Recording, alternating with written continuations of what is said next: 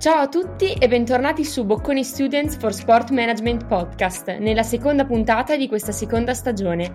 Io sono Allegra Boiardi e oggi sono qui con Elena Carraro.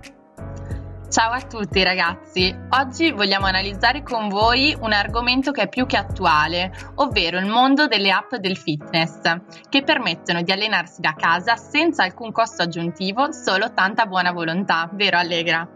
Vero, in un periodo come quello che stiamo vivendo infatti, da un anno a questa parte, da quando le palestre hanno chiuso e la maggior parte degli sport non si può più praticare, per mantenersi in forma l'alternativa più comoda e accessibile è proprio questa, quella che abbiamo pensato in molti, ovvero scaricare le applicazioni per gli allenamenti, che sono molto facili da scaricare sul telefono, sul computer e permettono di seguire un programma mirato per mantenere il fisico tonico attivo senza dover per forza uscire di casa, cosa che non era permessa negli scorsi mesi. Ed è così che solo a marzo 2020 c'è stato un incremento del più 143% rispetto al mese precedente nella categoria delle app salute e fitness.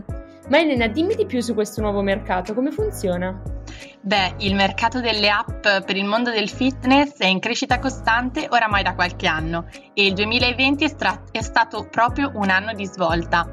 Secondo l'ultimo report di Stock Apps, questo settore sta attraversando un boom mai visto, una diffusione capillare che porterà il mercato a crescere del 50% ogni anno per i prossimi 4 anni. Pensate che entro il 2024 gli utenti che utilizzeranno queste app saranno oltre un miliardo, portando il fatturato attuale di 3,55 miliardi alla cifra record di 5,72 miliardi. Ma Allegra, quali sono le app più scaricate e utilizzate nel momento? Beh, Elena, queste le conosciamo un po' tutti. Si spazia dalle app per tenersi in forma, alle app dedicate allo yoga, sino ad arrivare alle app per la corsa. Proprio tra queste troviamo due delle app più utilizzate di sempre, ovvero Nike Plus Run Club e Adidas Running by Runtastic. Le conosci?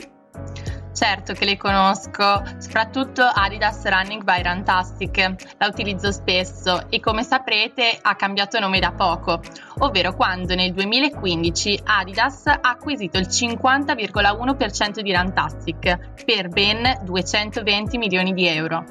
Che dire, un ottimo investimento se guardiamo alle prospettive future di crescita di questo mercato, no?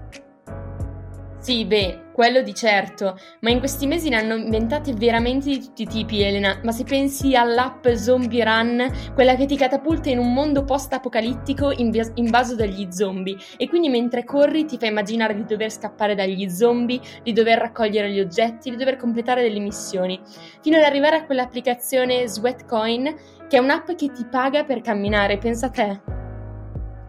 Incredibile davvero, ma il fitness sembra non limitarsi solo al mondo delle app, si sta diffondendo a macchia d'olio su tutte le diverse piattaforme social. Pensiamo a Instagram, Facebook. Sui social infatti da qualche anno sentiamo parlare dei fitness influencers e tra questi merita di essere menzionata Kyla, che già nel 2013 aveva intuito le potenzialità di questo mercato. Grazie alla sua Bikini Body Guide ha raggiunto l'apice del successo, diventando virale in tutto il mondo. Addirittura nel 2016 è stata menzionata come una delle 30 persone più influenti di Internet dal Time.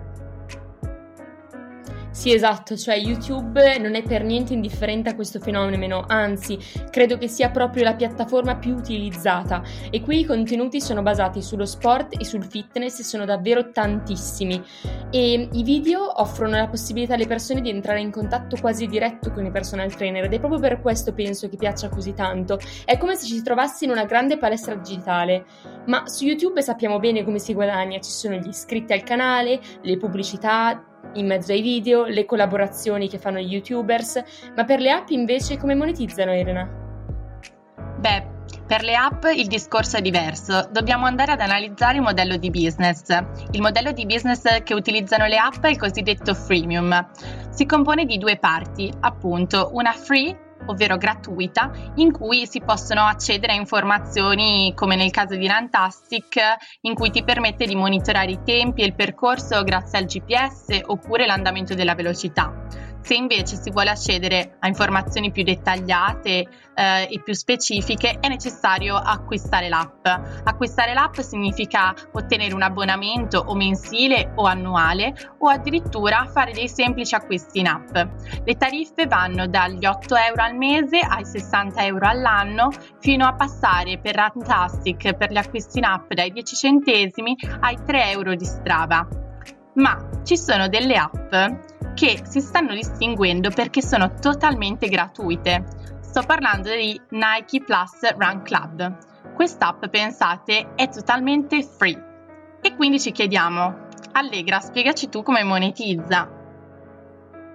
Beh Elena, visto che non monetizza con gli acquisti in app, questa monetizza risparmiando dal punto di vista del marketing, poiché crea un, batino, un bacino di utenza già targetizzato e interessato ai prodotti del marchio in questione Infatti, se una persona scarica questa applicazione, sicuramente una persona che si allena spesso, quindi potrebbe essere interessata, che so, a comprare le, le scarpe della Nike, a comprare la tuta della Nike. E quindi queste applicazioni consentono di entrare in possesso dell'identikit di tante persone, delle quali si conoscono passioni e abitudini. E quindi è veramente un mercato molto interessante. Bene ragazzi, per questa puntata quindi direi che è tutto. Vi saluto e concludiamo quindi il nostro approfondimento relativo al mondo delle app del fitness. Beh ragazzi, sappiamo che almeno qualcuno di voi ha usato una di queste app in generale o durante la quarantena o si è guardato qualche video su YouTube per allenarsi. Quindi fateci sapere sotto il post di Instagram relativo a questo podcast qual è quella che avete usato di più. E noi vi salutiamo qui, grazie mille per averci ascoltato e alla prossima puntata. Ciao ragazzi!